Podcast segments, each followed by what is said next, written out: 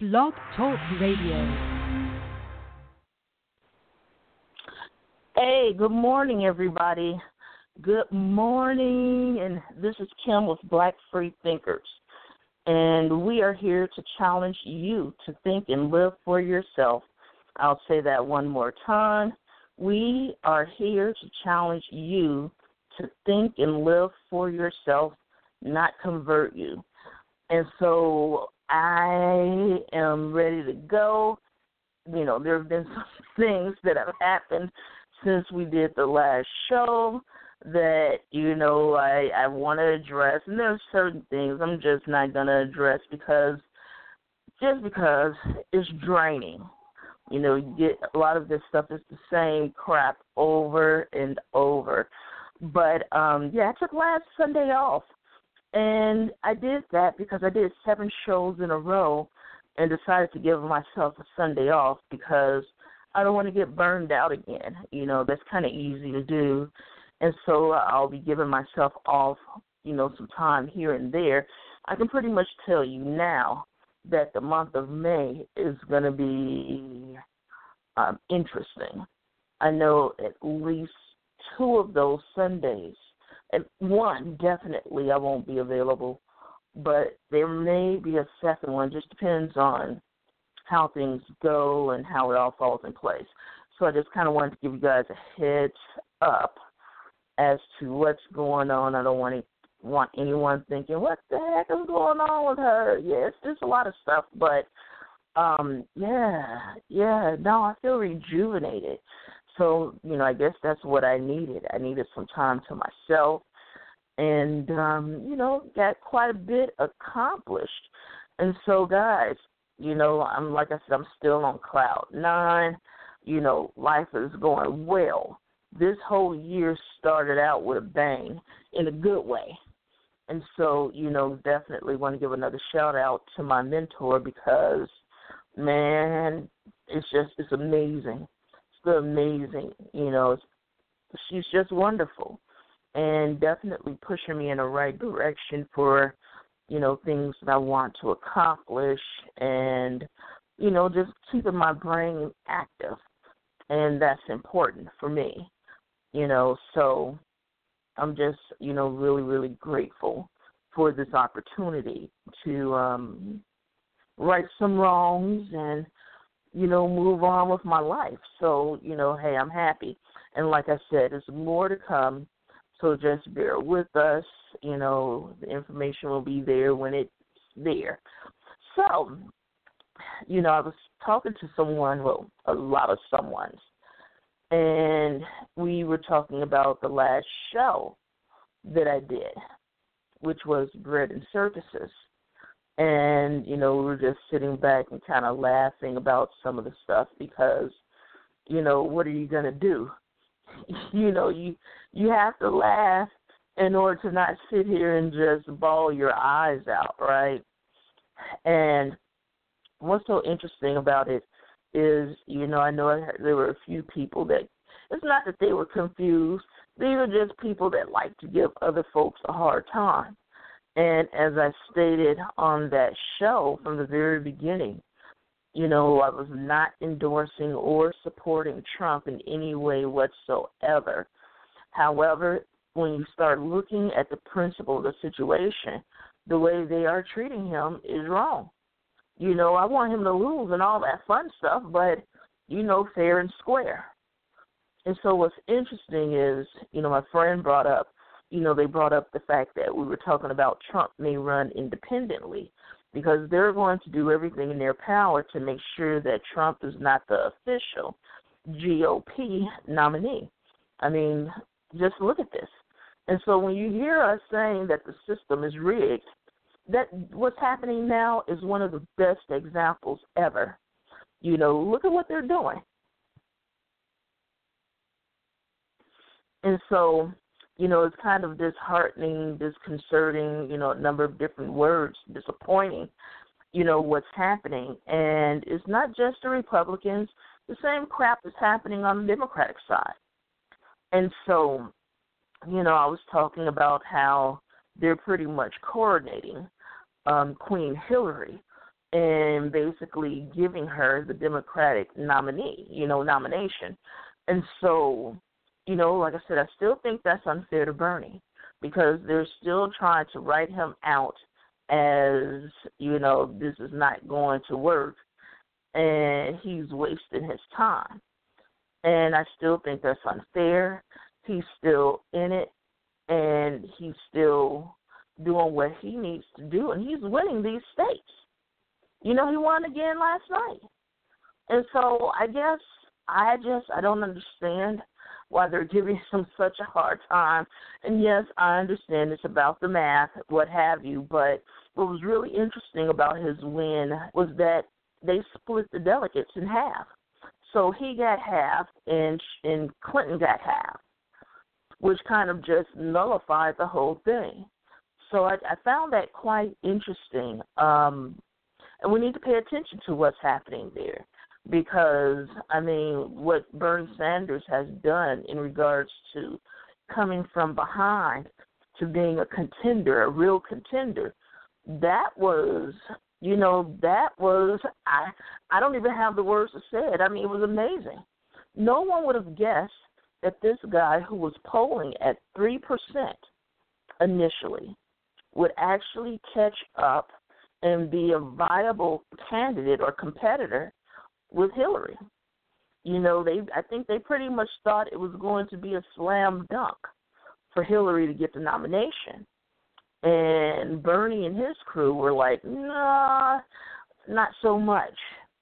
And so, I mean, there's a lot of respect that I have for him and his crew and, you know, what they've been able to achieve. So, guys, you know, it's not over yet. As a matter of fact, there are some who are saying that the GOP, um, I'm sorry, that the Democratic nomination, they may have a contested brokered convention as well. So that's been the latest scuttlebutt.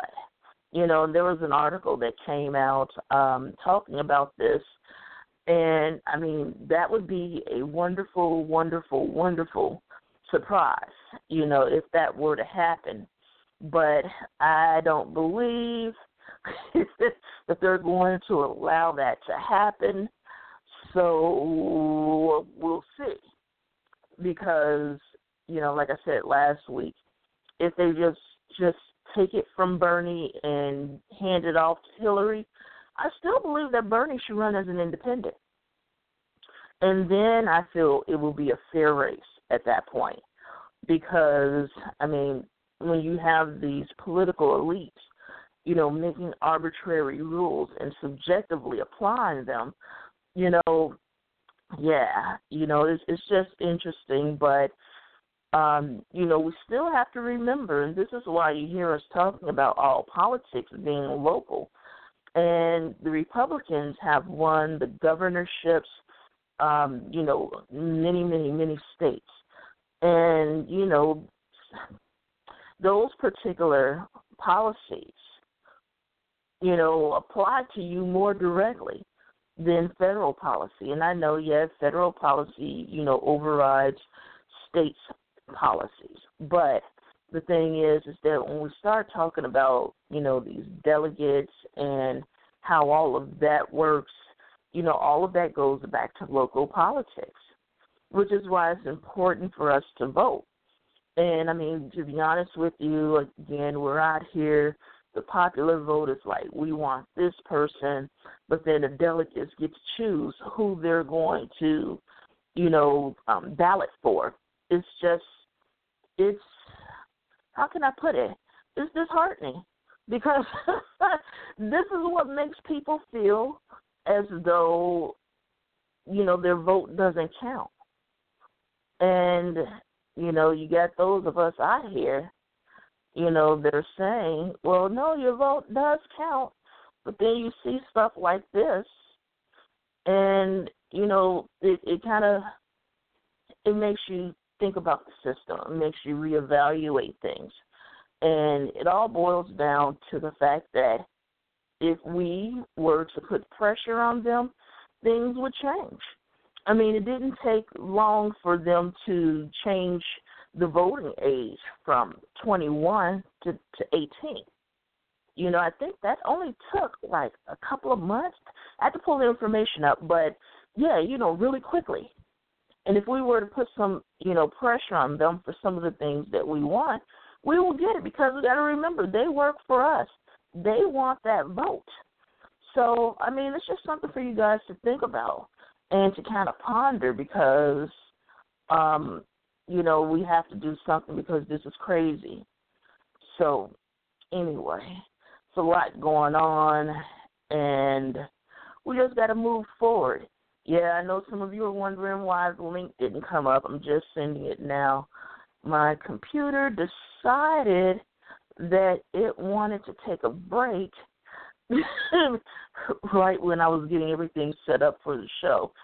So my apologies for the tardiness there, but um, you know, this is you know, that's how it goes sometimes.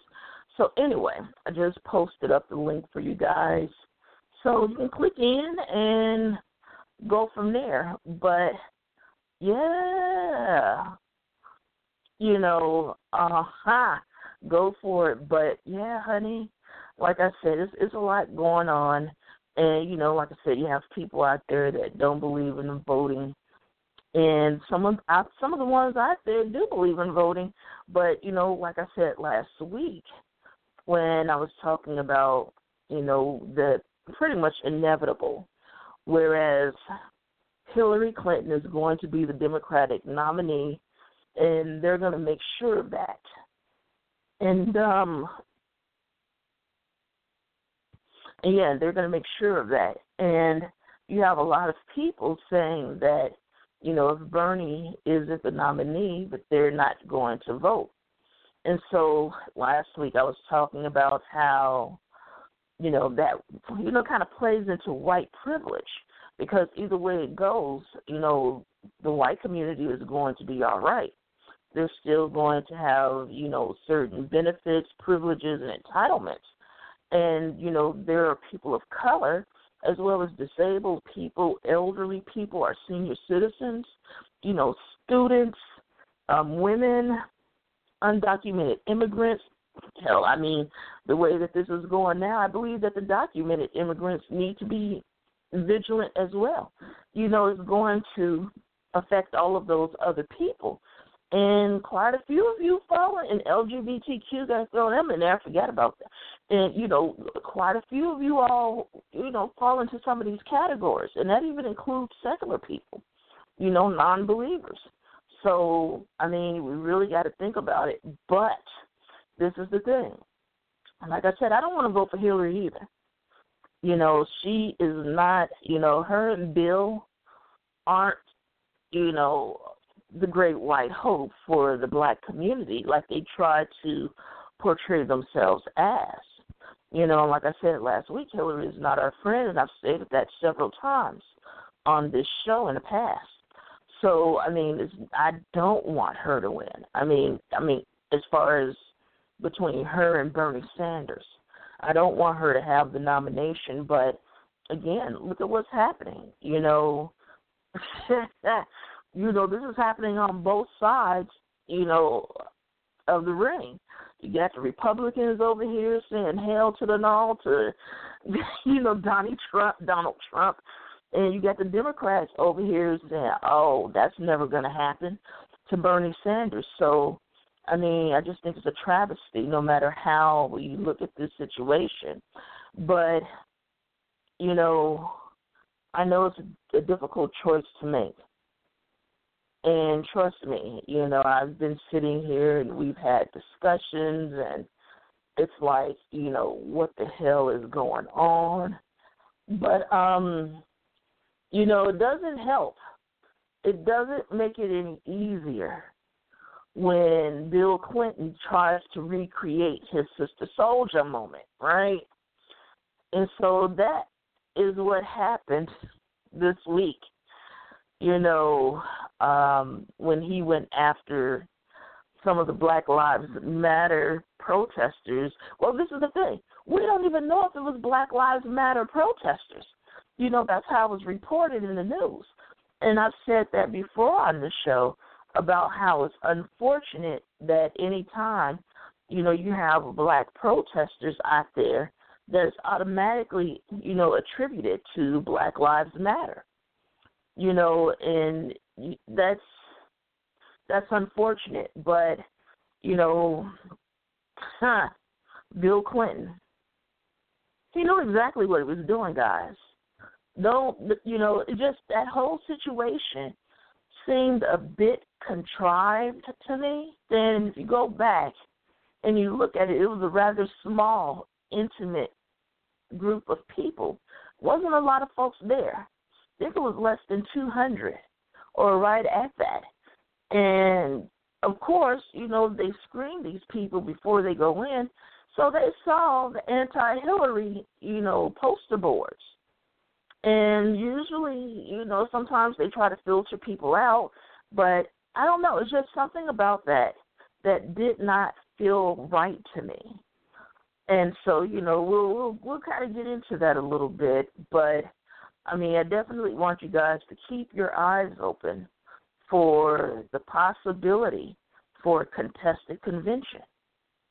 You know because this right here you know no one thought that bernie sanders would be giving hillary a run for her money. So it's important that we keep up with that and that we understand. And you know the Sanders campaign, you know they they feel like you know they're really gonna do it. So uh, they're fighting all the way to the end. So you know again, um, keep an eye out on that. And personally, if it is a contested convention, that's going to be absolutely wonderful. This is the first time ever that I've looked forward to both of these conventions, the Democratic one as well as the Republican one. Because, guys, we got to watch the Republican one because I think that's going to be a hoot. So, you know, I can't wait to see what's going to happen. You know, I don't like reality TV, but this right here is a little juicy. So, you know, and, and plus, this one right here definitely has a direct impact on my life and yours as well. So, you know, keep up with it, pay attention, and see how this goes. Right now, you know, they're looking at Pennsylvania, New York, and California, and they're humping. They are humping, and they want this. And like I said, I have to give Bernie Sanders a lot of credit, you know, and especially how he was initially, you know, interrupted by, you know, different protesters and you know just look at what happened. So anyway, like I said, guys, pay attention to what's happening. If it's a contested convention, that is going to be really fun. So, you know, of course, you have people like me, you know, political junkies, and you know, you, it's just going to be fun. I can't wait to see how all that rolls out. So anyway, getting back to Slick Willie you know, Bill Clinton. You know, I've said on this show before, you know, and I don't hide, you know, how I'm feeling about, you know, different people and, you know, their politics and this right here. You know, because again, if Hillary is the nominee, we'll be putting the Clinton team back in office. But if we don't vote for Hillary, who the heck knows is going to be, you know, the Republican nominee? You know, they were throwing around Ryan's, um, Paul Ryan's name, um, Scott Walker.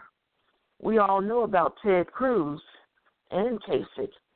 And like I said, I don't like any of them. And it's just the whole thing is interesting because I don't like anyone on the Democratic side either. So, you know, that right there is pretty much the same, you know, same playing field. But, you know, Bill Clinton, you know, I'm just sitting there and I don't understand why people of color, namely black people, are giving the Clintons a pass. And this is why, you know, you see some of these protesters out here bringing up all of these issues. Now, let's not forget 2008 when Hillary was running against Barack Obama and some of the, you know, racist comments that were being made in regards to him. I remember Bill Clinton saying something to the effect of, after everything we did for you people, and and, and that's that's what's interesting because I mean you all hear me critiquing Bill Clinton's administration and I always talk about how it was an inflated economy. You know, and there was a lot to that, not only because they were constantly, you know, dishing out money to inflate the economy, but you got to remember he deregulated you know, basically, you know, not totally, but there were some things that were deregulated with um, the stock market. And so this is when they started being able to sell, you know, with impunity, um, a lot of those worthless pieces of paper that we paid for in 2007 and 2008 when the mortgage and the real estate industries pretty much went belly up and so you got to think about it. You know, you got to go back and take a look at it. You need to go back and take a look at his role in the crime bill and NAFTA, and there's just a number of things that were extremely problematic. You know, don't forget NAFTA. And so, like I said, um, you have that, and then you have, you know, Hillary making comments about, you know, black youth being super predators and you know what Bill Clinton did when he was talking to those protesters and telling them that they were, you know, defending, you know, so-called rapists, so-called murderers, and you know, and more. But that's the thing, you know, the way that he did that. I mean, it was extremely condescending. And again, you know, it's not as though people aren't wrongly jailed we still have people being released from jail 30, 33 years later because the DNA didn't match. And, you know, you have people recanting testimonies. And there were a number of incidents, you know, of this happening. But, um, yeah, you know, he took all of this personal because I guess one of the signs read Clinton crime bill destroyed our communities. And so he's been kind of trying to backtrack on some of these things, and you know he's admitted some fault in a few others. But the thing is, is that that's true. That that crime bill did, you know, an exorbitant amount of damage to our communities. You know, it's horrific. And what's interesting is that Hillary is basically stating in so many terms that she's not going to go back and correct some of the mistakes that were made by her husband. You know, and so that's something that I feel that we should all be looking at and thinking about because, you know, again, while we're protesting these things and bringing the information up, you know, we have to have policy changed. And, you know, what's, you know, disheartening about this whole situation is Hillary is still blowing off the black community. I mean, just look at her. Look, look at the things that she's saying. You know, as a matter of fact, she told that one African American woman to go and run for an office. You know, very condescending, extremely cavalier, and so again, um, huh, it's, it's just interesting. You know, I'll give you, you know, one of the quotes from Bill Clinton. And mind you, this happened in Philadelphia. For those that aren't familiar, you want to look it up yourself. Basically, said, You are defending the people who killed the lives you say matter. Tell the truth. You know, for those of you um, back in the day, Bill Clinton had a sister Souljah moment and he went after her. And, you know, it's just interesting, you know, how this history is replaying itself. And that's one of the things I stress to you guys all the time that you know it, history does repeat itself. It just has different names and different players. But you know, Bill Clinton seems like he doesn't want to let go. And like I said, that whole situation, like I said, it seems very contrived. And, you know, what's interesting is for him to be a politician, you know, he's taking all of this personally and he seems to be reacting, you know, in a very emotional way. And so it's interesting.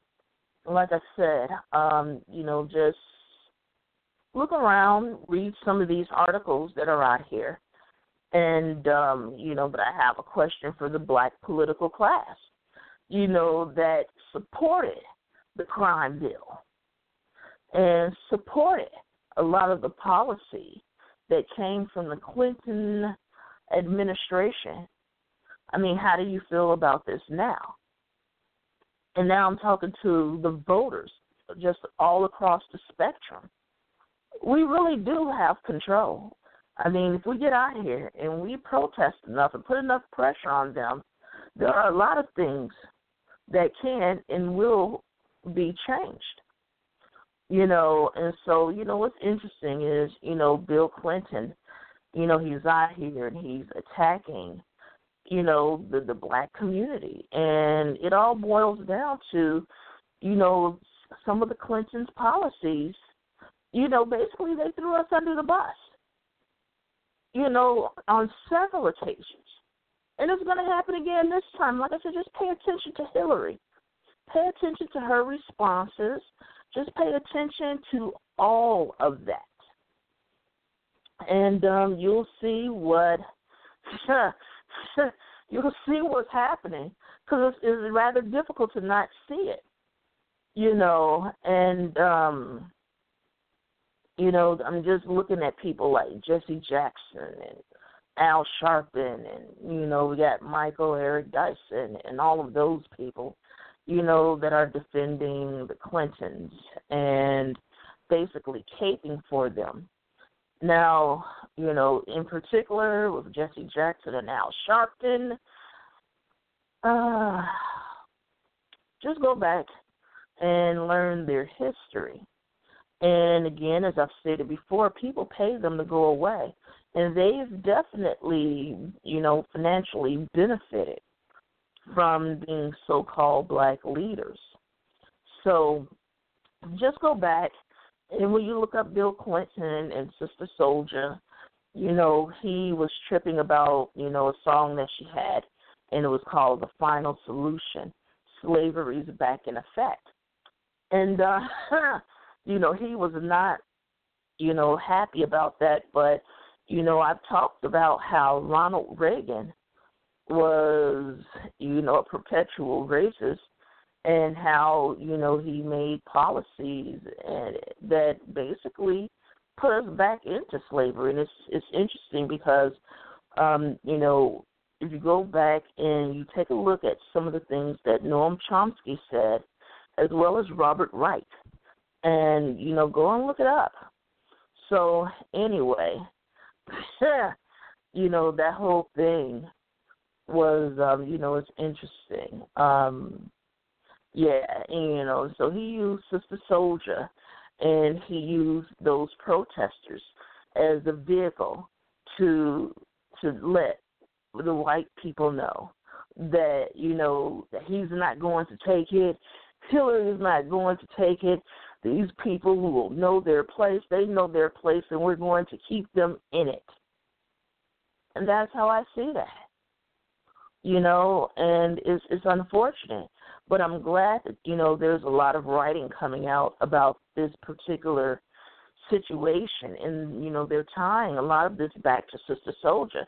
And again, you know, basically this is his way of showing that you know not only was he going to defend his wife, but they're tough on these you know these troublemaking colored people running around demanding answers. Who? How dare they? Who do they think they are?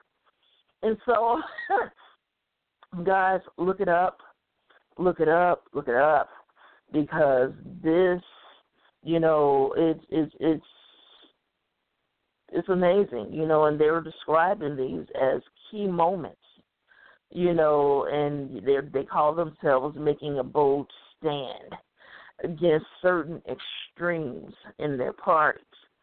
And, you know, basically the way that I see it, is what Bill Clinton did was the same thing that Donald Trump has been doing. You know, in regards to some of the confrontation with the many, many, many protesters. And it was calculated. And don't ever think that that was a spur of the moment type of thing. It's not.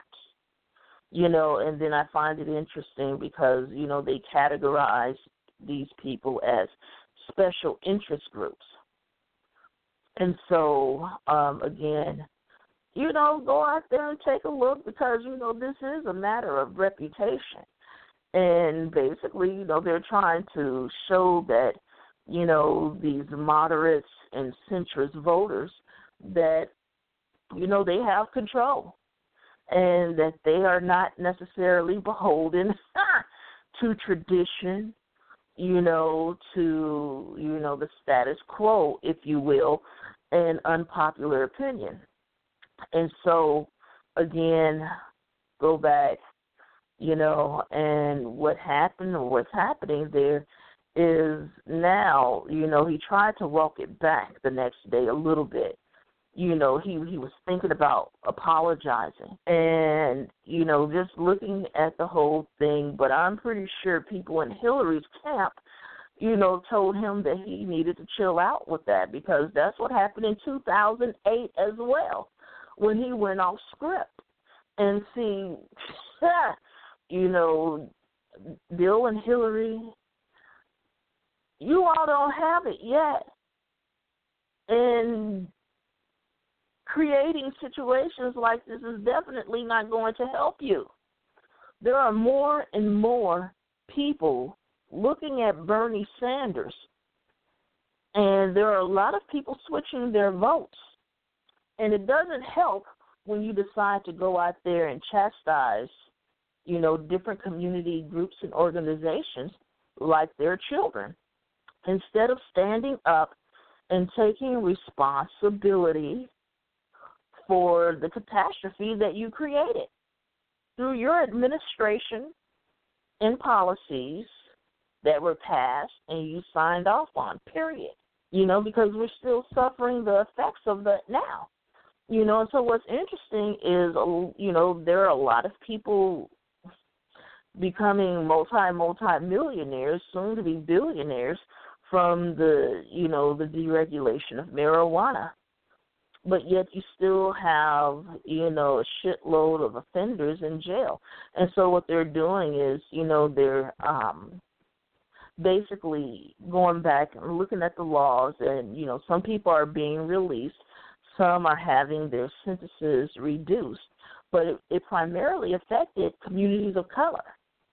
And now, you know, communities of color are being shut out of, you know, having marijuana dispensaries and and the farms, you know, because I, I told you all about that about a month ago, about how black farmers are being shut out of that particular industry, right? Look it up, pay attention. And so, I mean, just go and take a look at it. But yeah, you know, this is interesting because, you know, automatically the protesters were called Black Lives Matter protesters, and that, well, you know, that's debatable if it was BLM people. But I mean, go back, pay attention, and um, you know, like I said, the Clintons in particular, Bill doesn't want to be held accountable for the legislation that he supported, and and you know, and Hillary supported it too. You know, it's not like she she's going to stand against her husband, but the fact that she's saying that you know there are certain things that she's not going to revamp and address and make right. You know, that's called support. So, you know, again, like I said, I want you guys to go out and look at that information and take a look and do some research on the war on drugs. And especially when it comes to marijuana, you want to go all the way back because marijuana was criminalized because, you know, people of color were also smoking it, namely black people.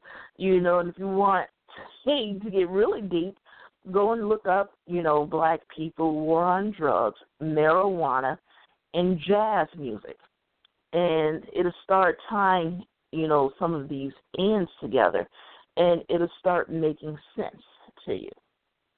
So, you know, again, I'm challenging you to go and do your research and to understand what's happening here. And it's just interesting because you have a lot of white people, namely white youth, that are enjoying the benefits of marijuana, but also um, heroin and meth and a number of other things. And so I find it interesting how, you know, the political parties or the political elite how they went from being, you know, having a hard stance on put them in jail, let them kill each other, let them duke it out, and and you know, just you know having these hard laws to now they're trying to be more compassionate and you know deregulating and it's just amazing because i mean even back then there were more white people abusing drugs than black people but we're always used as the scapegoat and this is, you know, some of the things that I talk about. We're always the scapegoat. And this is why you hear me talking about how anti blackness is an industry. You know, because I mean, I've had relatives that have been incarcerated, and they said that being in jail is like, you know, being a slave. They don't like it there. Trust me, they don't like it there. And so, you know, go back you you know, and like I say, you've heard me talk about the three strikes and you're out, and you know different provisions that they had for repeat offenders, or as they would call them, habitual offenders. And again, these policies, you know, you know they've they've destroyed a lot of communities. But now that you know it's kind of growing out of control, in white communities now they want to advocate for rehabilitation and advocate for you know being softer and gentler and kinder and you know it's it's it's just amazing it's amazing and so and then what what really gets me is that you'll hear these people um saying well you know we've changed our stance on it you know chris christie as well as the guy the, the guy from Baltimore that was on stage with them, Raina's Mayor. So, you know, um, yeah, it's just amazing, you know, how much, you know, things have changed. And the thing is, is that, you know, what I really want you guys to understand is that Bill Clinton, sometimes that guy speaks and it just blurts out. And it's the same thing that Trump does.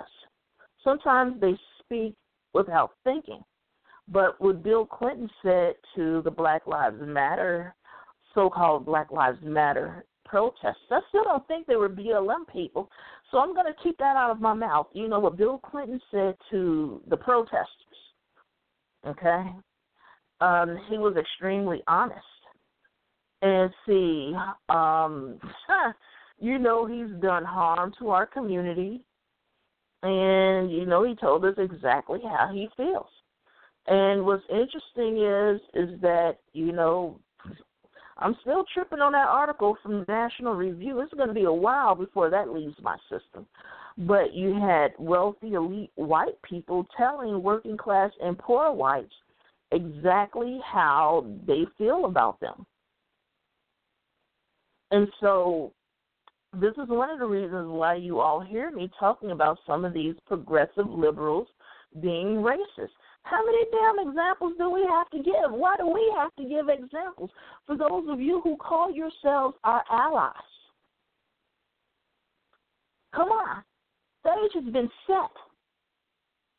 You can comprehend, you can read, just like we can. And you see this shit and you know exactly what it is that they're doing. And then when we call it out as being racist, we're being told that we're being hypersensitive or, oh no, that's not what he meant, so here comes the white splaining. Look, if you're truly anti racist and you're truly an ally, That's one of the things that we need for you all to start doing, confronting that bullshit. Shutting it down immediately. You know, those are some of the points that we gave to people last year when we were telling them that, you know, these are things that white people can do and do on a consistent basis. You know, this is pretty easy to do. Contest it. You know, um, put things into its proper context. You know, and so again, huh, you know, like I said, go back and, you know, take a look around and see what happens. Because you know you know it's just interesting about how you had black people you know calling Bill Clinton the first black president just because he went on the Arsenio show and played the saxophone. And also because he has the reputation of enjoying black women which takes us to a whole different category, you know, different category of, um, you know, black women being fetishized. But that's not what I came to talk about today. And so, I mean, sometimes I look at this stuff and I'm like, am I dreaming? Is this shit really happening? And the people that should be out here saying something about it are as silent as they can be. I mean, it's it's deafening the silence. And for those again, those of us who rail against this, man, you know, we get thrown under the bus time and time again. And you know what's unfortunate is that you know in some cases it's by progressive liberals. I mean, Bill and Hillary are supposed to be progressive liberals. You know, I would love for them to take that check your bias test and make their results public. But we know that's never going to happen. And so, just, you know, um, Oh, and I'll quote, I'll tell you another story about a place where Black Lives Matter, Africa. If I didn't know any better, I would have sworn that was Donald Trump speaking. La la la la la. Or one of Donald Trump's supporters. La la la. And so, and so this is why I'm sitting back and we've talked about you know these mentalities, these mob mentalities, and you know what's what seems to be inevitable at this point. And I don't want I don't want to see this happening. But if we keep allowing people like Trump and Clinton and you know a lot of these progressive white liberals, we keep giving them a pass and you know, Trump calls himself a conservative, you know, Republican, whatever that is.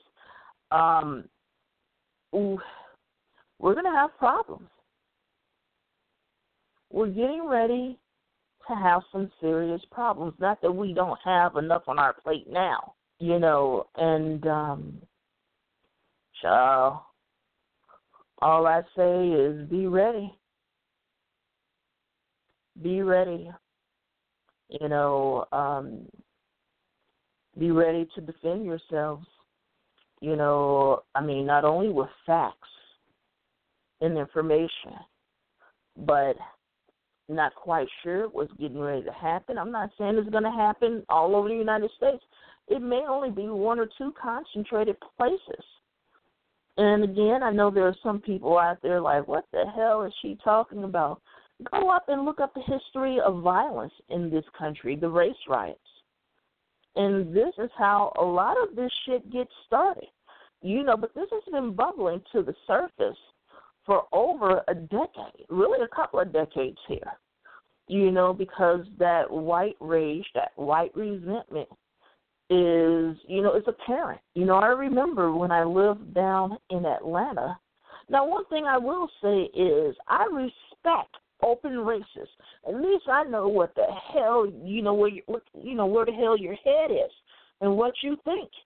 Now you come to somewhere like Chicago, where I am, you know, you really have to, you know, read between the lines and pay attention because it's subtle here. But Chicago is actually more racist than a lot of these southern cities that people point to. Chicago is actually the most racist city in this country. You know, and if you can make it in Chicago, you can make it anywhere. Believe that. You know, a lot of people, when I started talking about Michigan being one of the most racist states, it is. And what's interesting about that is that Michigan has the highest Muslim population in the United States. And so that's why we find it troubling when you have people like Ted Cruz saying that they're going to go and monitor Muslim communities. I mean, they say the same thing about the black and Latino and Native American communities. They say the same thing. And see, and this is what I don't understand is when I see, you know, black people recapitulating these ridiculous talking points. And what I try to get them to understand is what you're advocating to have done to, you know, these, you know, Muslim neighborhoods, it's the same thing that's happening to our neighborhoods. It's not a thing of the past. It's still happening. And now, as of late, because they want a new social contract, you know, they were already killing us, you know, on the street like we're dogs. You know, it's just that it's getting more and more publicity. This is part of that social contract, my people, go back, go back and read. You know, and you know what's happening now. You know, like I stated before, you know it's been bubbling. You know, under the surface for a while, and you just had Donald Trump come and rip the scab right off that sore. You thought it was healing, and it's really infected. You know, a festering inferno waiting to happen. And so, you know, guys, don't be fooled. You know, again, there's a lot of propaganda in the news. There are a lot of people who have written this off. And, you know, what? How many more examples do you need? Because, like I said, Bill Clinton did this in 2008, and you know it's the same shit now. You know, and it's just like you know that political correctness was, you know, ripped away. And so, you know, he told us how he really felt. He's showing you who you are, who he is. Believe him. This is what he truly believes. This is what I'm. Wow. you know, um, is is is is interesting. Um, we have a long way to go a lot of policies that need to be overhauled. You know, and again, I'm talking about systemic and institutional um, racism. And um, one thing that I will give these protesters is they are putting pressure on them. But it's going to take more than just yelling at people. We're going to have to put real pressure on them. And again, you know, what happened in Chicago and Cleveland, you know, that's key. Okay, we voted Anita Alvarez out in McGinty. He was voted out too. And we need to vote all of these fools up out of office. You know, basically putting pressure and forcing their hand to change some of these policies. And you know, I'm not going to bite my tongue. You know, we're going to get rid of Rahm Emanuel too. We almost got rid of him with Chuy Garcia, but we didn't have enough people go out to vote in the runoff. But that's okay. We're gonna, you know, Rahm Emanuel, you're gone. We're gonna get rid of you and Governor Rauner. And again, you know, you got, you know, Pastor James Meeks who's been appointed, you know, chairman of the board of the Illinois State Board of Education. And yeah, Cory Booker, who was appointed to, and he's a pastor as well, he was appointed to the Tollway Board. And, you know, there are a number of other black pastors here. You know, a number of black pastors here in Chicago that supported the Republican governor, well, the Republican candidate when he was running because we had an incumbent um, Democrat in office. And so, guys, you're gone. And I'm just looking at some of the members of, you know, Salem and, you know, Booker's Church over there. And I mean, same thing, you know, um, Larry Trotter, same situation. You know, he sided with Rauner you know, and Larry Trout, um, Trotter guys, just to kind of give you, you know, so some of you all can remember, because I know some of you are like, we, no, I've never heard of him.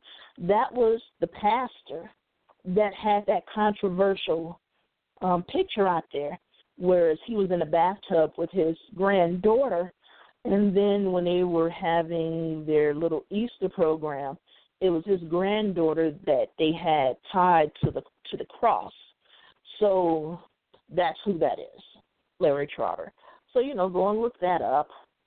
And so, again, you know, like I said, I can appreciate a racist person just being openly racist and letting us know where they're coming from and what they stand for. And Bill Clinton made that easy. I mean, look. And this is not the first time he's made, you know, these types of comments. So, um, hmm, you know, we've supported Bill and Hillary. You'll hear people in our community saying, well, they're supporting Hillary because she was faithful to Bill. And it doesn't have anything to do with her being faithful to Bill. It was her, you know, some of her aspirations. Bill Clinton didn't become president without Hillary being there by his side and encouraging him and strategizing, you know, and again, she always knew she wanted to run for president, and those were her political aspirations, and Bill also knew it. And so it's beneficial to the both of them to remain in that marriage, if you will. So, I mean, guys, none of this is an accident. And so, yeah, you know, I'm just like looking. And you know, I had one of the, my white allies call me, and we talked about it, and they were extremely upset about Bill Clinton, and and and what he did, you know, and I mean, it's done, you know, irreparable harm to our community, and this is making it even harder to vote for Hillary you know, if if they give Hillary the nomination. You know, I'm even over here questioning everything because it's like I mean, we're damned if we do and we're damned if we don't. And it doesn't matter if you're on a Republican side or if you're on a Democratic side. I mean, racism partisan. You know, and that's what I need for you guys to, you know, understand that um it's just interesting. Um I remember talking about politics and about the haves versus the have nots. Excuse me. And you're starting to see that. Like I said with that article from the National Review, that shit just floored me. Absolutely floored me. And these were rich white people saying it to working class and poor whites. You know, most people that are working class are the working poor. You know, let's make sure, you know, we get that understood. And they're only one or two paychecks away from disaster.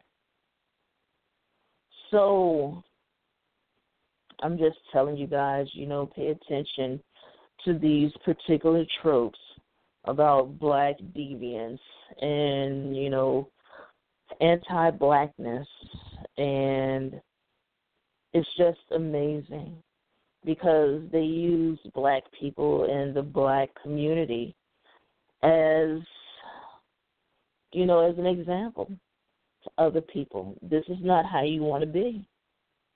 This is not who you want to emulate. And it's an industry. And, you know, they make money off of it. Trust me.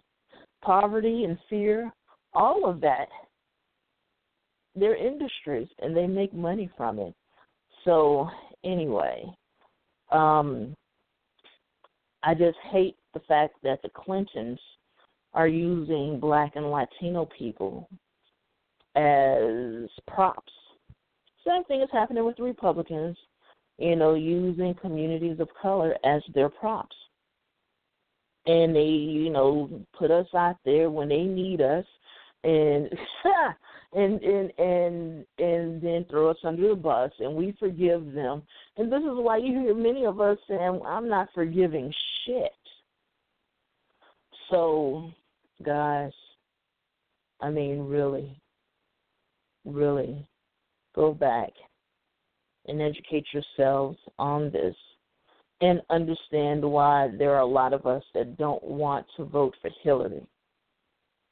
I really don't.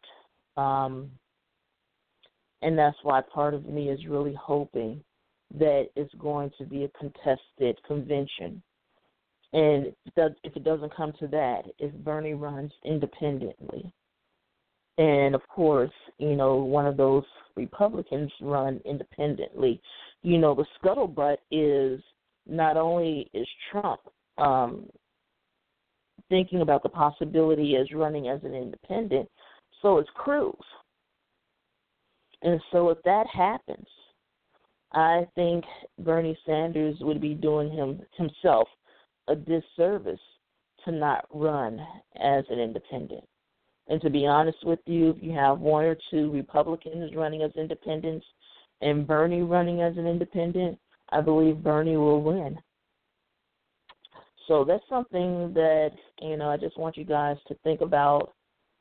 And um, it's just amazing, you know, because you got people moving these different communities around on the chessboard you know, using our communities as pawns in an effort to save them themselves and what's important to them and their cronies. And so, um, man, I'm telling you guys, you know, it's just amazing.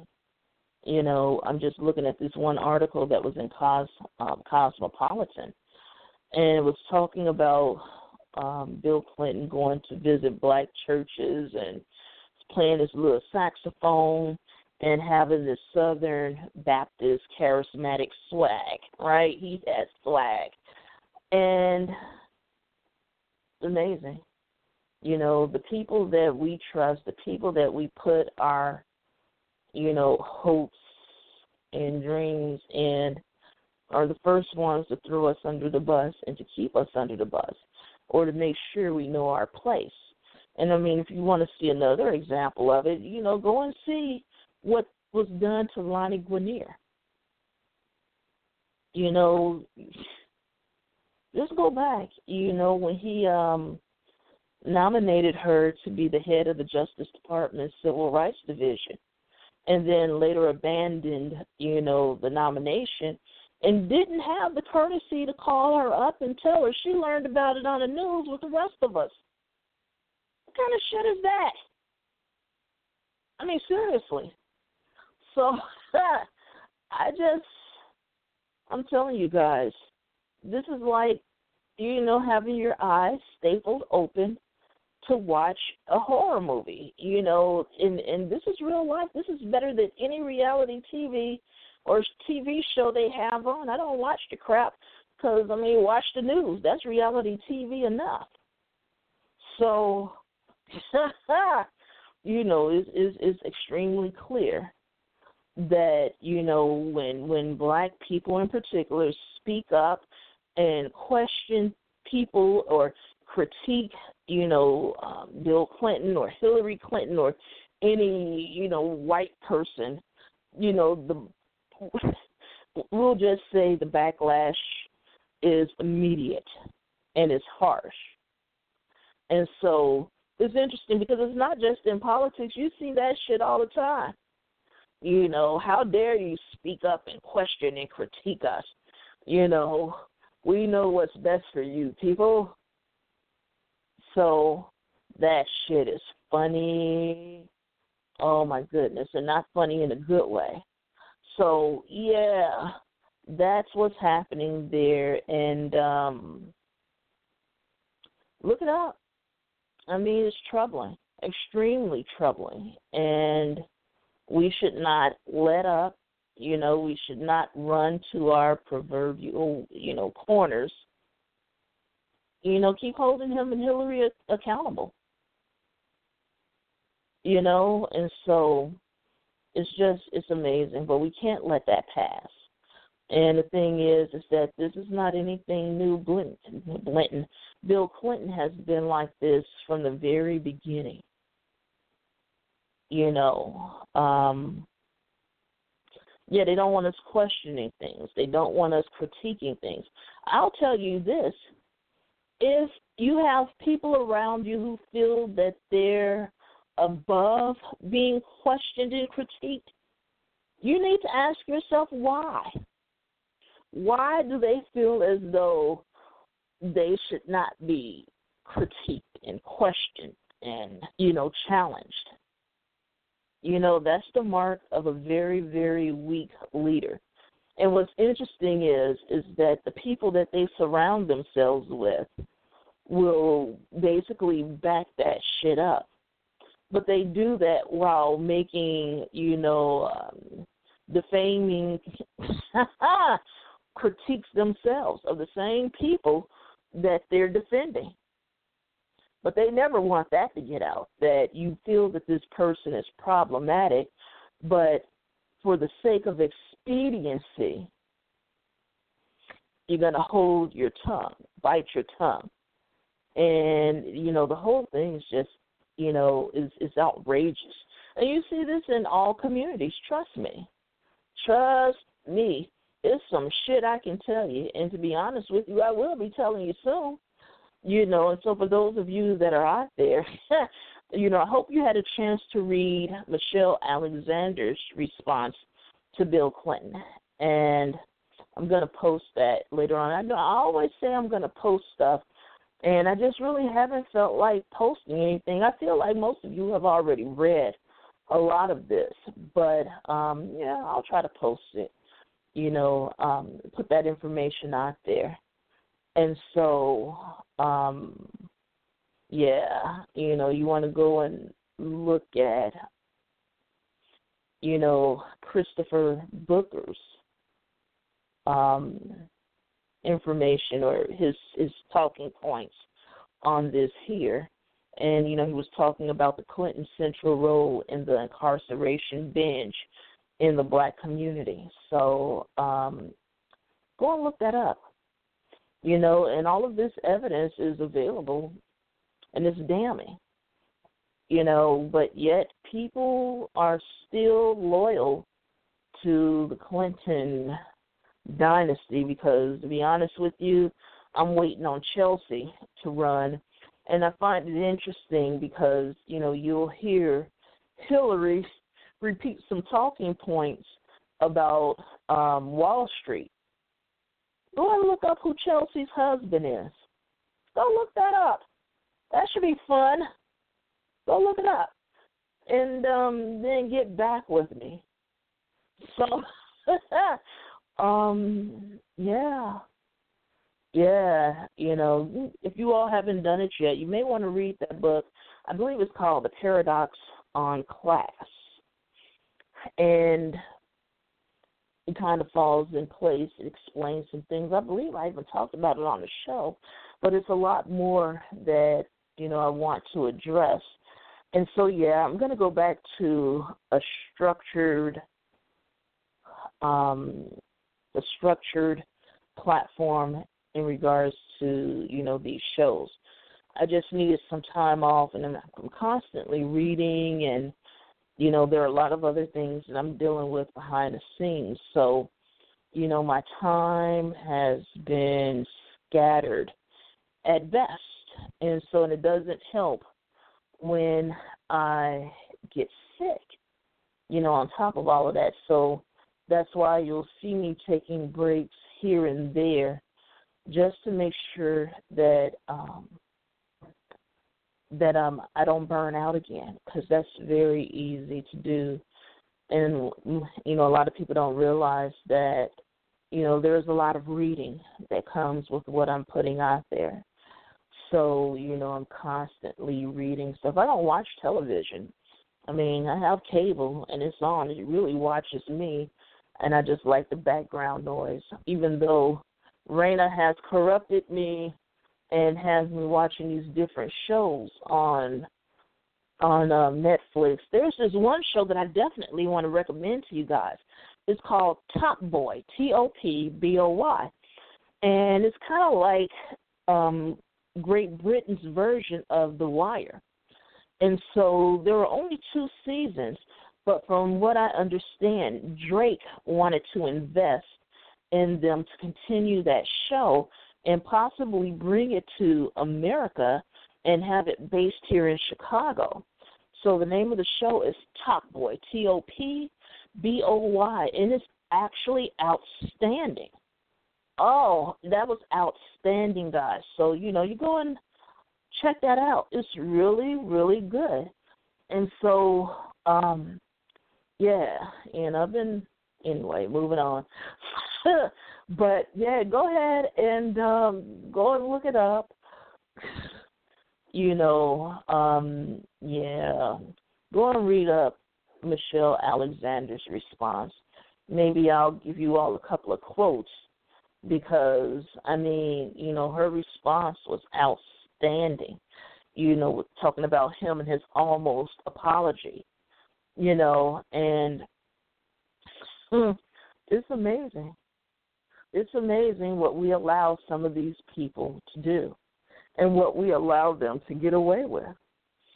You know, and um here's one part she said it is a gross distortion to suggest that black people wanted billions of dollars slashed from child welfare, housing, and other public benefits in order to fund an unprecedented prison building boom. It was Bill Clinton's deliberate political strategy, one he championed along with the quote unquote new Democrats to appeal to white swing voters by being tough on struggling black communities than the Republicans had been, ramping up the drug war and gutting welfare. And so, you know, what's interesting there, and that was Michelle Alexander, that was a quote from her you know, and I remember this because, you know, I've told you guys before that, you know, I was a young black Republican and I lived a little, but, you know, the Republican platform has changed over the years. But when Bill Clinton started making those slashes and changes, what's interesting is you had Newt Gingrich, good old Newty Newt from Georgia, who said that Bill Clinton basically lacked compassion. And even he had an issue with what Bill Clinton was doing, and he even saw the long term effects of that.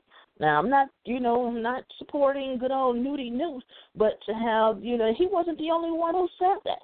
You know, and what was interesting is, and yes, I used to listen to quite a bit of Rush Limbaugh and you know what's interesting about that whole thing is, um, you know, one day Rush was talking about the black community. You know, he does that every day, but in particular, one day he was talking about our community, and he said the biggest problem, the main problem he sees in our community is that we're depressed. And so, you know, it, it, those are some of the things that actually made me start looking at these things a lot differently because during the time of Bill Clinton, you had, you know, people of color running out there to get, you know, mortgages to buy homes because again, Bill Clinton helped to deregulate, you know, that particular um industry. And you had some of these pastors out here talking about the Lord wants you to have a house and all of these things. And I remember watching all of this transpire. And I mean, even in 2007, 2008, when all of that was happening, I was just looking at it because it wasn't adding up. The math was not adding up. You know, if you make eight dollars an hour, you cannot afford a quarter of a million dollar house. You just can't. But I saw it happening across the board, and these people lost their shirts. a lot of you know minority wealth was lost, black wealth, Latino wealth, because um, black people and Latino people like to invest their money in real estate. You know, this is something that has been happening for over, you know, a century here. And so um it's just interesting because you know, you need to understand how all of this came about and like I said, it was an inflated economy to begin with. And, you know, black the black community thought that they had arrived and that Bill Clinton helped them. No, and you know we're paying for that now. It started in 2000. Really started in 2000, 2001, but you know officially it started in 2007, 2008. 10, 15 years from now, we're going to pay for what the Obama administration did. And this is why we tell you to get engaged in the you know the political process and understand these bills that they're signing and how it's going to impact our communities, whether it's direct or indirect. You know, and basically it was just interesting because um you know, she was talking about Bill Clinton, you know, driving a wedge between the protesters and John Lewis you know, because he said you can listen to the protesters or you can listen to Congressman John Lewis, the last remaining hero of the civil rights movement. And, you know, what's interesting with that point right there is the fact that, you know, I've made it quite clear that I'm not happy with the old civil rights vanguard because the only thing they did after Martin Luther King was assassinated, all they did was fatten their wallets and their stomachs. They did nothing. They went running, scattered. And this is why we're dealing with what we're dealing with now. And Al and Jesse lost control a long time ago. We're just more vocal about it. And they know they, they've lost. And so, um, just looking at this, but let, let me go ahead and read you another part of Michelle Alexander's, you know, piece here.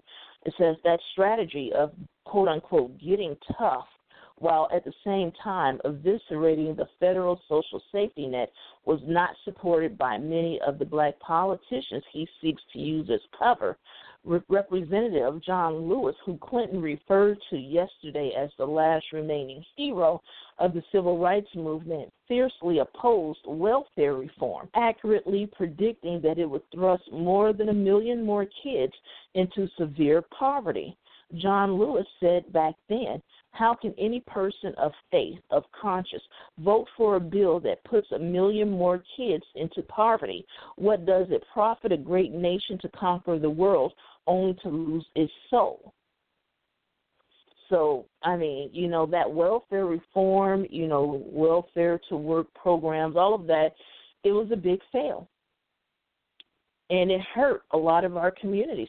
And I mean, even now, you all hear me talking about how they're trying to push people off of Section 8, trying to push them off of welfare, trying to push them off of LINK, you know, better known as food stamps. And, you know, yet the federal government continues to give us the same amount of money to the states. But the state, again, you know, they have the the ability, well, you know, they they administer these programs. And so they do everything they can to push these people off these programs. And then they take that extra money and use it towards their pet projects. So, anyway, I didn't mean to spend all this time talking about Bill and Hillary Clinton. But, you know, again, when we talk about this great American dream, this is part of it. I mean, it's relevant, it's pertinent because, you know, the American dream was, you know, a man and a woman being married, having a house with a white picket fence. I think it was like two and a half children, and a puppy or a cat in a swimming pool. So anyway, I'm just sitting here and I'm looking because, you know, that great American dream has turned into a great American nightmare. You know, the majority of these people, you know, they lost their jobs, the ones that they felt entitled to, if you will. You know, they lost their jobs. Many of them lost their homes.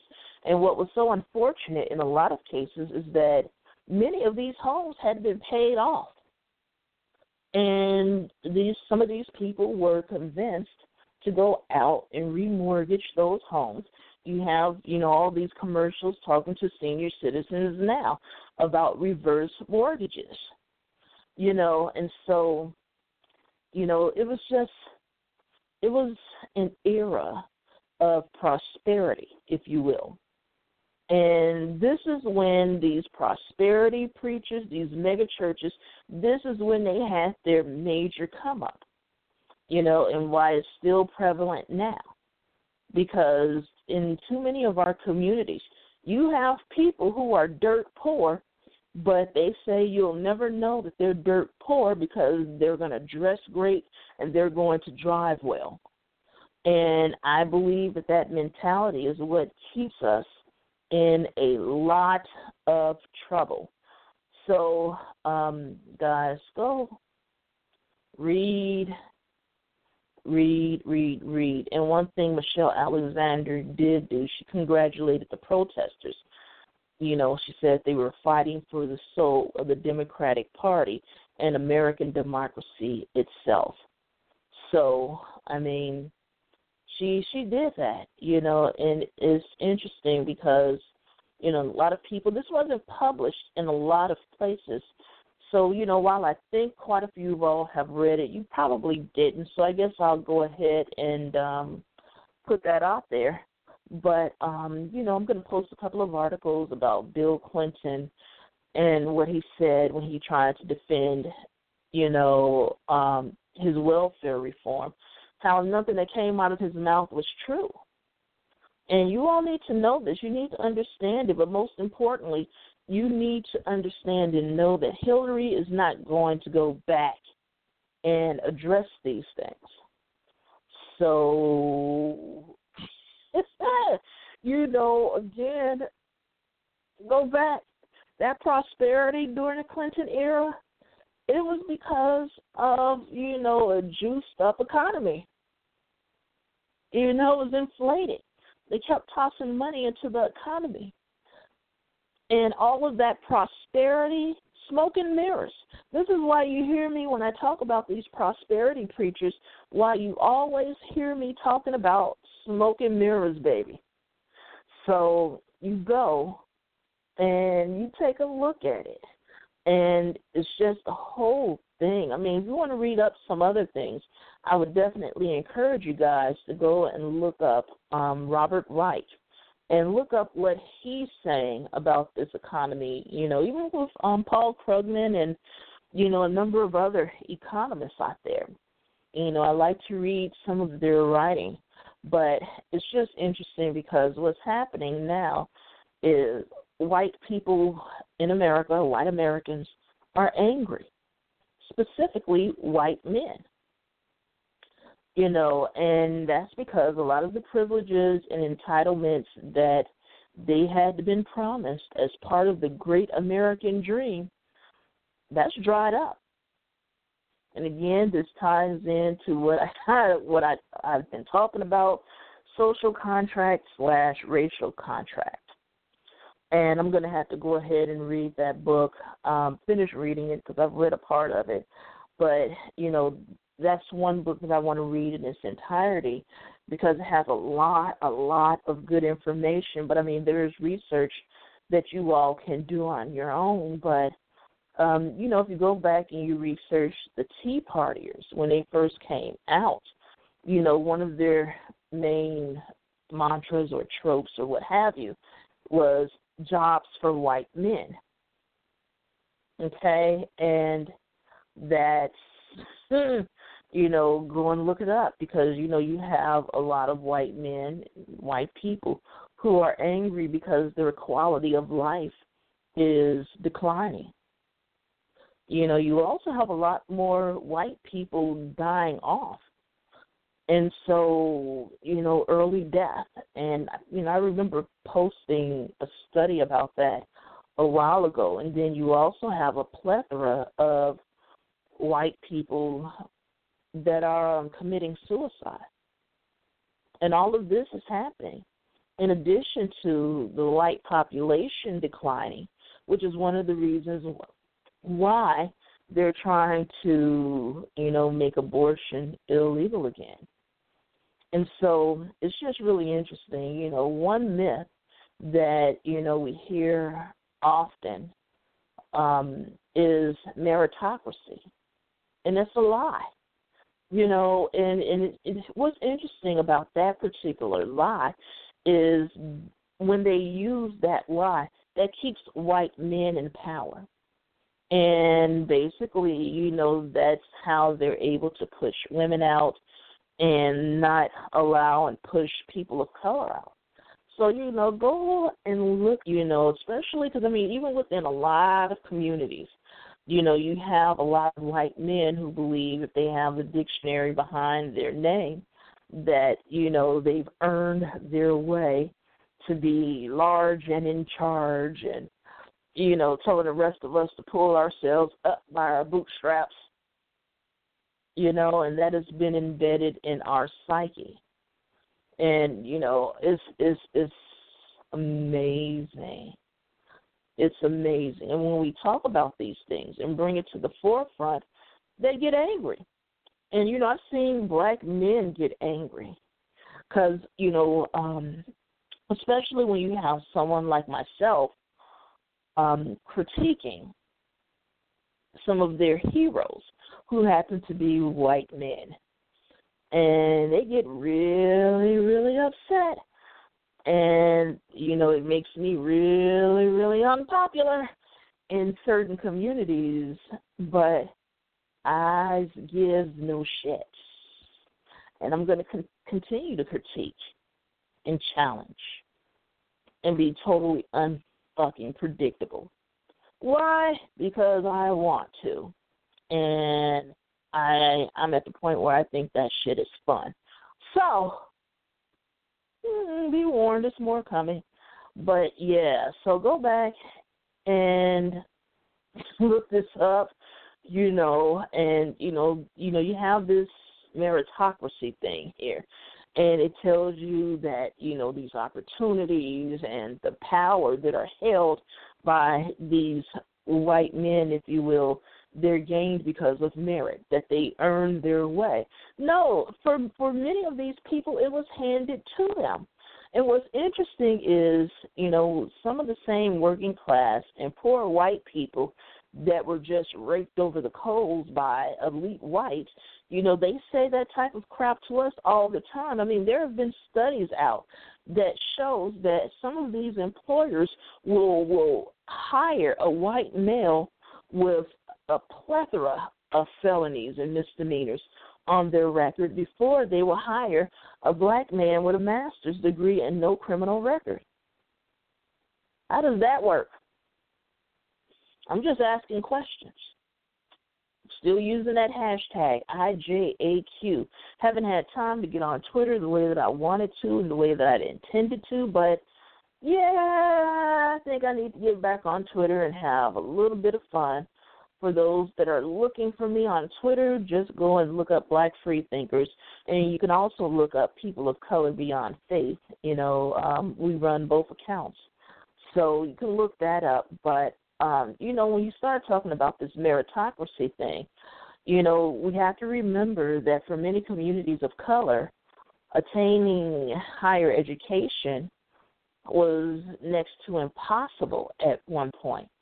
And what's so interesting about it now is that black women are now the most educated people in this country. Yet our net worth is a dollar and I believe for the black community overall, I believe our net worth is a little bit over eleven thousand dollars, whereas white net worth net worth was is well over a hundred thousand dollars. how did that come to be? So that ties into that lie, another lie that we get when you hear some of these white people saying, well, my ancestors worked hard for that money. They earned it. And you even have some white people now who are saying that they worked hard for what they have and they earned it. Actually, no. It's the people who worked for you that worked hard for the little money that you gave them. And what's so interesting is with you know these these bills, NAFTA, CAFTA, TPP, and many many more, is that you know this is why you hear me saying that you know we have to start thinking a little bit more globally because now we're starting to compete on a global platform, and which is driving wa- wages down. And the American public is being told that they're not qualified for you know these positions. And let me tell you, I know for a fact that some of these H-1B visa holders, when they come to this country to work, they don't know. They have no idea they're being trained on the job. This I know for a fact.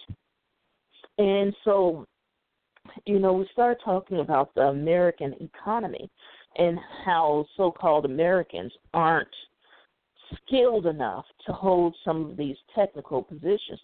That's not true. If they had more, you know, training programs and gave, you know, um, Americans the same opportunities as some of these H-1B people, they would be able to catch on to the job. See, the thing is, is that many of these jobs are quite redundant. You know, and it's not hard. You know, you just have to remember certain things. And if you have a great memory, you can excel at anything. I know because I've talked about, you know, certain lawyers and doctors. They're not necessarily the brightest crayon in a box. It's just that they're able to recapitulate large volumes of information on demand. There are very few brilliant ones out there. And for all the shit that Ben Carson caught, I mean, he's a brilliant surgeon. And that's pretty much all I have to say about that. You know, it's going to be interesting to see if he gets his little position he was promised. So anyway, so yeah, I want you guys to go and look that up. But the American dream has turned into the American nightmare and um, you got to start paying attention to the haves versus the have-nots because a lot of this does boil down to money. And you know, I'm not factoring out racism. You know, no, that plays a big part of it too.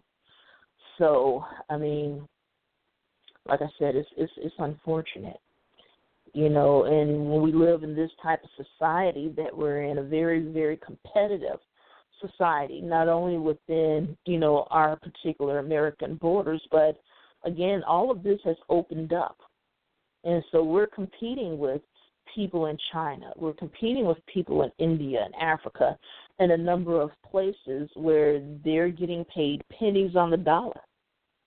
And we simply can't because, you know, we're now fighting for $15 an hour minimum wage, you know, but even with fifteen dollars an hour, there would still be, you know, an abundance of people who can't afford a one or two bedroom apartment because as these wages raise, so will rent.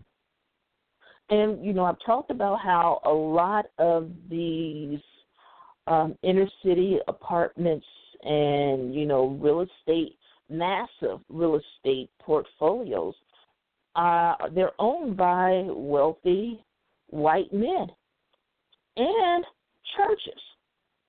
Now let's not let's not fool ourselves. This is why I tell you guys to go and take a look.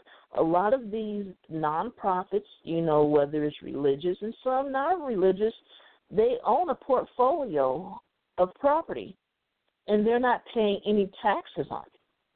So go go and look it up um, you know, got these people telling us to put ourselves, pull ourselves up by our bootstraps. How do you do that when you don't have any boots, let alone straps? How does that work? How does it work when there's a hole at the bottom of your boots And whenever you try to tie them up, they get to talking to everybody. Come on, how does that work? And then you have these people tearing down the little bit of social safety net that we have.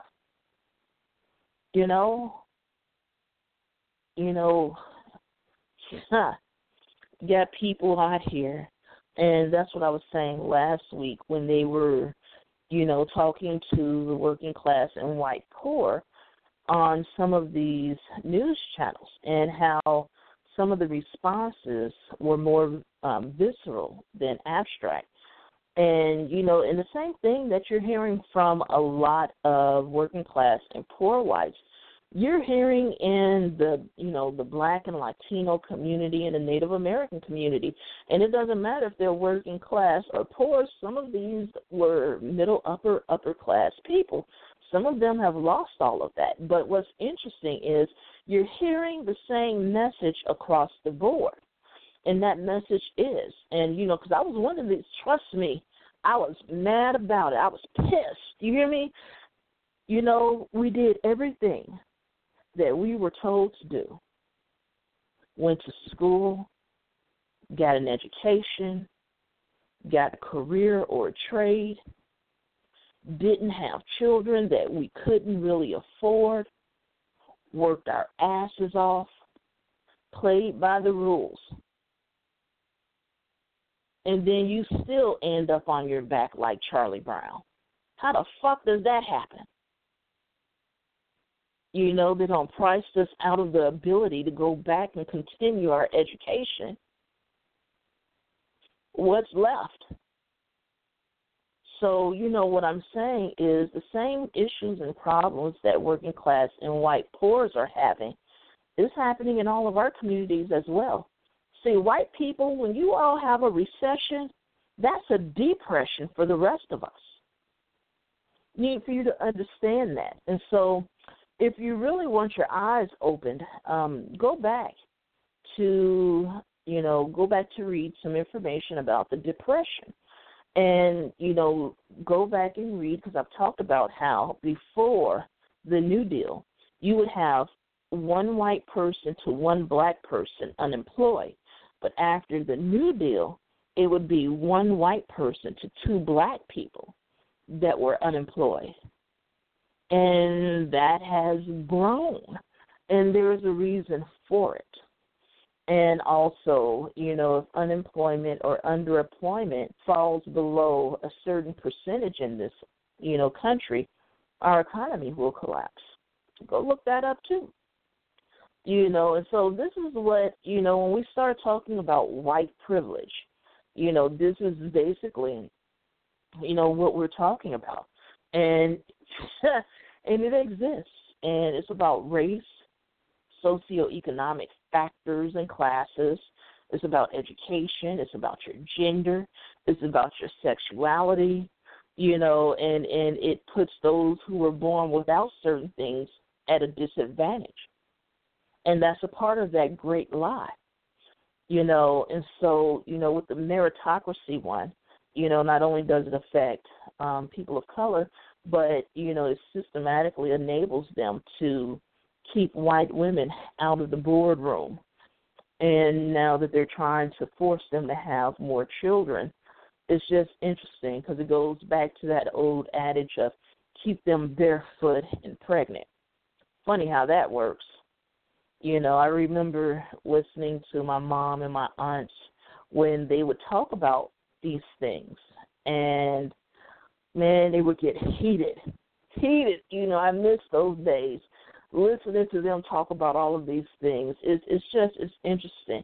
And the thing that pisses me off about it is, you know, when you start talking about these things to some white people, they'll they say we gave you a black president. What more do you people want?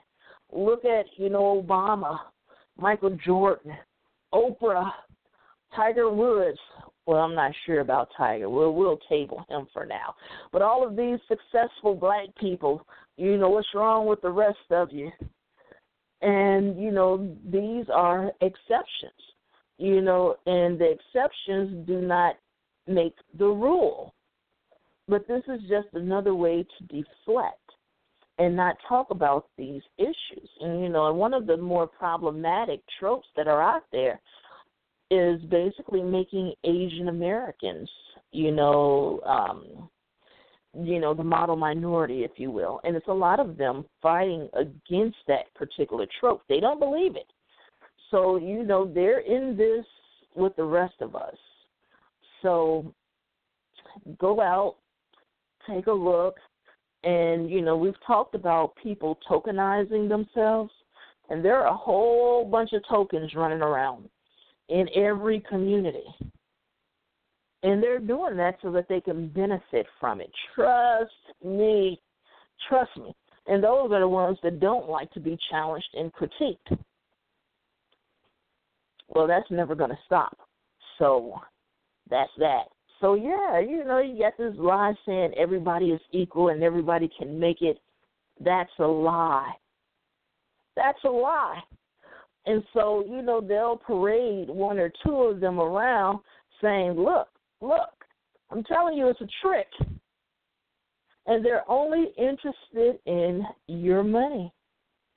You know, and, and to be able to say that they have more than one or two black people in their organization. So, because they're trying to attract more, and especially with communities of color, because we've been trained to give away our money. We've been trained to give away our vote. We've been trained to take even, you know, even, you know, a, a what a backhanded compliment as a compliment, a real compliment, and you know, it's dangerous you know, it's very, very dangerous, and we're living in a very dark and dangerous times. And it can go either way at this.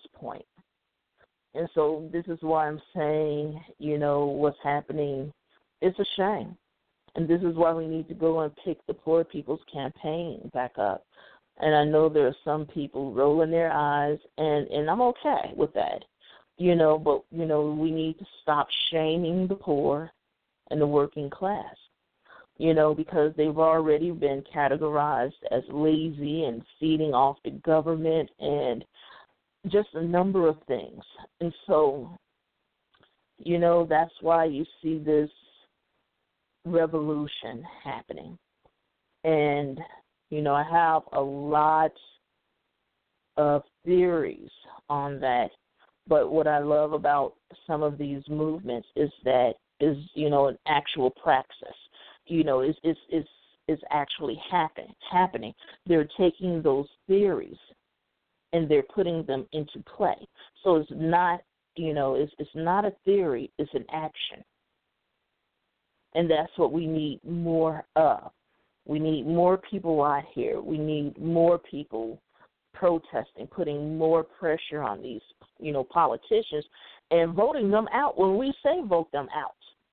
And what I'm seeing now, and I'm loving it, is that, you know, the black youth are out there. They're engaged. They're excited, man. And, you know, can't leave out the Muslim youth, can't leave out the Latino and the Asian youth, you know, and, you know, the LGBTQ, you know, young adults and youth. This has been beautiful. What we, what I've been experiencing you know, for many, many years, but especially the last few years. I am so proud of these babies. I really am. I really am. I mean, you all have heard me talking about them. And um yeah, yeah, is is is amazing. So anyway, you know, there are a lot more things that you can look up in regards to the quote unquote American dream and this so called American exceptionalism, which is bullshit.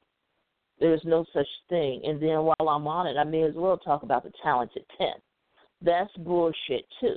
W.E.B. Du Bois backwalked that particular trope. And so I would, you know, I would implore or challenge you guys to go back and to read up on those things and understand why this is all bullshit okay, and and especially now. I mean, it was bullshit then, but now, come on now, um, go and look it up. look it up. And you know, and it was so interesting because huh, I find it funny when, you know, you have these different types of rallies and it starts out, you know, people giving these great speeches and it ends in you know the crowd chanting USA USA and I look around you know the, the camera may pan and you'll see these black people and Latino people and you know maybe a couple maybe one Native American and a few Asians and you know sometimes I feel bad because I'm like you're rooting for a country that has done everything in its power to kill us to expel us especially black people. You know, the Negro problem, the black problem. Just go and look that up. Do a search on the black problem, the Negro problem.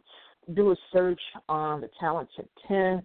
Do a search on double consciousness. And this is not only pertaining to black people, this pertains to the Latino, the Native American, and Asian communities as well, because they're applying it across the board but they use it as a weapon more so against the black community. So um, it's it's just interesting because what's happening in this country, they're selling off anything. You hear them talking about how they want to privatize Social Security and pretty much every damn thing that they can think of, and there's a reason for it. Look at just what happened with the stock market. Look at what happened with the mortgage industry they were able to take all of that wealth with impunity. And that's what's going to happen again. And this is why I say that if they're going to privatize, you know, these different programs for us, they need to throw their crap in there too. They shouldn't have a private, you know, they should have the same, you know, they should reap the same benefits that we do. And like I said last, well, a couple of weeks ago, because I took last Sunday off, when I was talking about these federal politicians, you know, the Congress, how you win one election and you receive your, your salary and your benefits for the rest of your life. That needs to stop. Now, if we stop that, we'd have money, plenty of money, to do, you know, some of the other things that need to get done. But we know that's never going to happen. However, if we put enough pressure on them, I'm pretty sure we can make that happen. So who the hell knows? I'm just, you know, looking at this and kind of riffing at this point because, you know, a number of, you know, ideas or beliefs that American citizens have, you know, they're very problematic and they've been fed these lies and then some people can't understand why when Americans go overseas to other countries, why they're not respected by these other countries. And, you know, right now they're having a field day with this Donald Trump thing and just American politics altogether. So, you know, I think it's important for you guys to understand we need to see the positive and the negative of you know these situations. And knowing and understanding that a lot of this a lot of these things they're just lies you know and we're sold that american dream as children. And you know you're like of course yeah you want to grow up get married you know have a house a couple of kids you know um it's just interesting but um, yeah, you know, they find their their few that they want to tokenize, and it, it's interesting. Um, and then when we start talking about our ancestors and how they were slaves, you know, it has to be phrased a certain way because if we go and we say, well, our, you know, forefathers and foremothers were, you know, sacrificing and worked hard, and they look at you like you're crazy you got some people out here trying to sell, you know, this ill-gotten notion that slavery was the life and that people of color had a better life under slavery. And there are some people out here believing that and perpetuating that shit within the black community. And so, child, it's just it's interesting. But, you know, I can understand where a lot of this anger is coming from. And when I say that, I'm talking about across the board. Because many of us have played by the rules, did what we, you know, had been expected to do, and still failed miserably while still being kicked in our asses by these same people selling us, you know, the great American dream. And then you got to add into that, you know, the systemic and institutionalized policies that are in place to ensure that black people and, you know, also indigenous people and Latino people um, to ensure that we're not able to pull ourselves up by our bootstrap. You know, we get that rhetoric, but the game, the system is not set up to allow that to happen. And so you got these people, and we're like, we did this. We should be past this point. Yeah, but it's not designed that way. And this system is not going to deconstruct itself. And so you have a lot of people out here, you know, that when we talk about these things, you know, they put all of the ownership on, you know, the black community when I talk to black people. And that's not true. It's not true. We didn't necessarily create the situation that we're currently facing.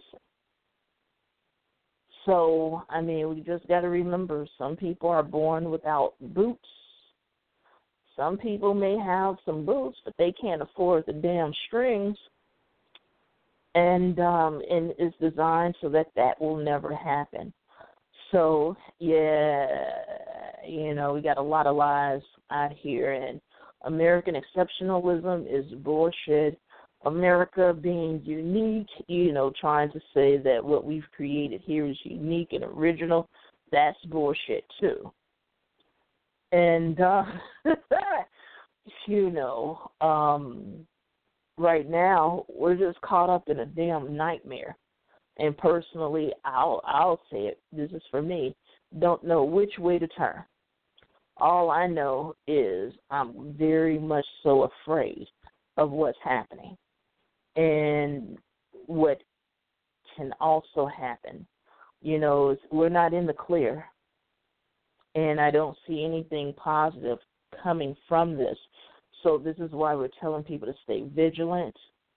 Definitely be aware of your damn surroundings because something is going to happen. It's going to blow up. I don't know when, where, or how, but it is going to happen. This happens every so many years in this country. Just go back and look it up. Um, ha! You know, and also you have these people, and I'm going to say it again America is not a democracy. We are living in a limited republic. So you need to understand the difference in terminology there. And so, um, yeah, I think, you know, I think I'm going to wrap it up. But again, going back to that talented 10th, you know, double consciousness from W.E.B. Du Bois, go look that up. And for shits and giggles, you know, if you want to look up some, you know, black political drama, go and look up um, Booker T. Washington versus W.E.B. Du Bois.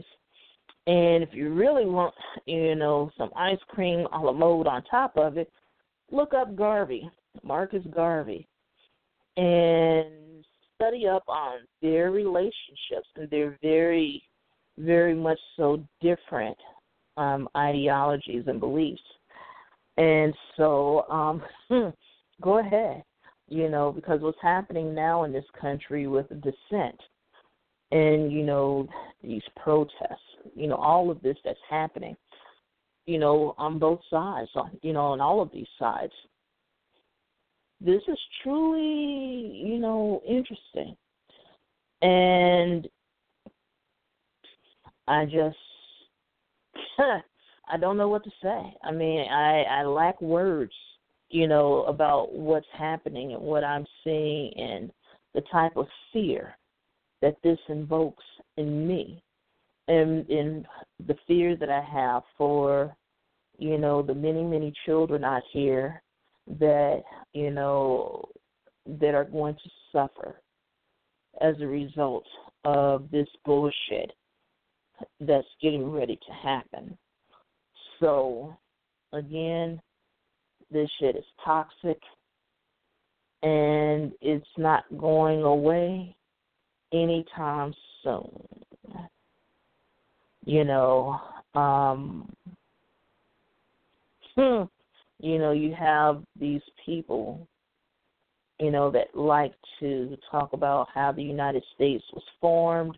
You got to go back and read because you got to remember the first ones over here, the first ones that came here. You got to remember these were the queen's bastards. They were basically getting kicked out of that country. So go back, learn the history. That's the problem. We don't know our own history. And this is the thing I'm learning right alongside you guys. You know. And um yeah. Yeah, go go you know, we hold these truths to be self evident that all men are created equal. When we are just a percentage, that's also in that document. How about that? So go look, learn, love, all of those things, but understand that we're being fed a bunch of lies and it was never meant for us to do well, let alone survive. So if you understand those things, you understand that this is just a bunch of bullshit. And it is. So, um, like I said, I'm looking forward to seeing how these next few primary and caucuses go, like I said, Philadelphia, well, Pennsylvania, my bad. Pennsylvania, California, and New York. yeah, that's going to be real interesting because if there is a contested Democratic convention, yeah, it's going to be real interesting.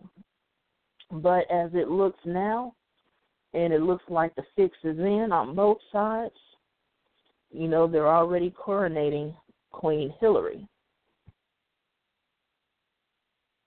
And none of us know what the hell they're going to do on the Republican side.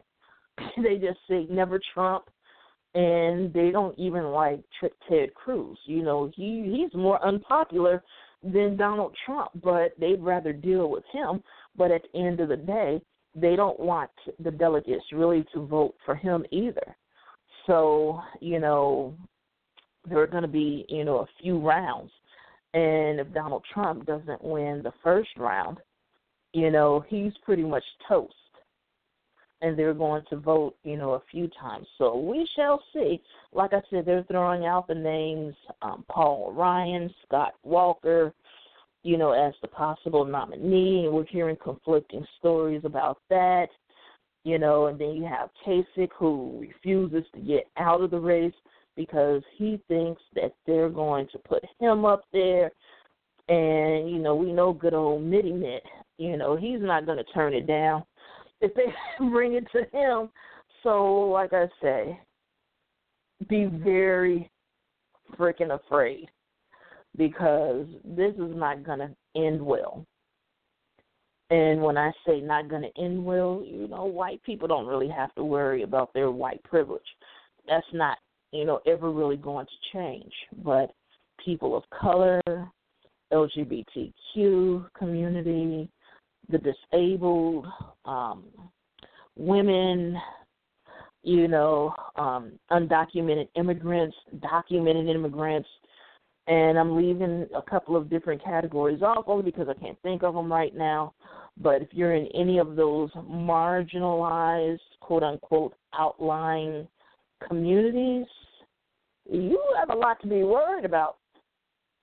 And if you're someone like me that are in, you know, several of these, you know, can check off several of those boxes, yeah, I'm screwed too. So this is why, you know, I'm sitting here and, you know, the same frustration that we're seeing, you know, being aired by, you know, a lot of white people. I've been down that road. It's like played by the rules, did what I was told. All of that. And you still get fucked over.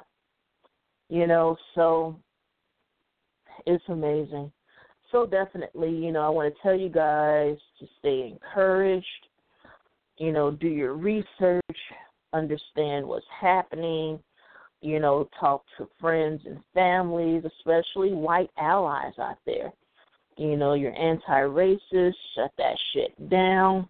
You know, there are a number of organizations out here that are part of this grassroots movement that we're seeing across this country. There are a number of ways that you can support us, you know, by having fundraisers, um, you know, making donations, uh, just a number of things. You know, I'm going to have to find some of the articles that were written specifically for white allies, you know, because we have a number of them out there marching with us, and that's phenomenal. It's fantastic. Thank you you know, because they're tired of all this bullshit from other white people too. So let's not get that twisted. And then some of them have children that are biracial and what have you, or grandchildren that are biracial, you know. And interestingly enough, some of these white people that think they're white, mm, something your parents may not have told you. You know, there's a black grandmother or grandfather somewhere back there, but you know that's neither here nor there. You know but um sorry about that. You know um times are tough. Times are tough you know across the board and one thing that we haven't seen in this country yet are the food riots and you know I didn't even bring up the Panama Papers that's going to be interesting. We're going to be talking about that for a long time. For those that do not have an idea what I'm talking about, just look up Panama Papers. There's been a number of things that, you know, I could have talked about, but I just kind of chose not to. But, uh, you know, go out and, you know, I'm still laughing. You know, I'm switching off now. I'm, you know, I'm kind of done with that. But, um, you know, here we go. We all know I destroy people's names because I have no idea who this guy is. I guess he was some type of athlete. Bowman Jones, Bomani, however the hell you pronounce that. Mr. Jones, you know, he he wore that tele that shirt. He wore a shirt that said Caucasians. And I guess he was some type of ESPN, you know, correspondent or a host. And um, you know, ESPN got mad and told him to take off that shirt. And what's so interesting is that a lot of people don't realize that that shirt was made in response to these white um, athletic organizations using Native American mascots as you know as as their mascot you know and so they started creating, you know, other T-shirts, and this one in particular was called the, you know, the Caucasians. Remember the Redskins when they had all that controversy there, and you got that line of Braves and the Cleveland Indians, and you know, these some of these colleges, and so he wore that shirt, and it pissed them off. So if you're pissed off about that, how do you think Native Americans and blacks and these other cultures feel when you go and you know you tokenize, fetishize, you know, and, and outright disrespect our communities. What's good for the goose is good for the gander. Yes. No. Maybe. All right, guys. Love you. See you next week. Take it easy and thanks for joining me. Bye bye.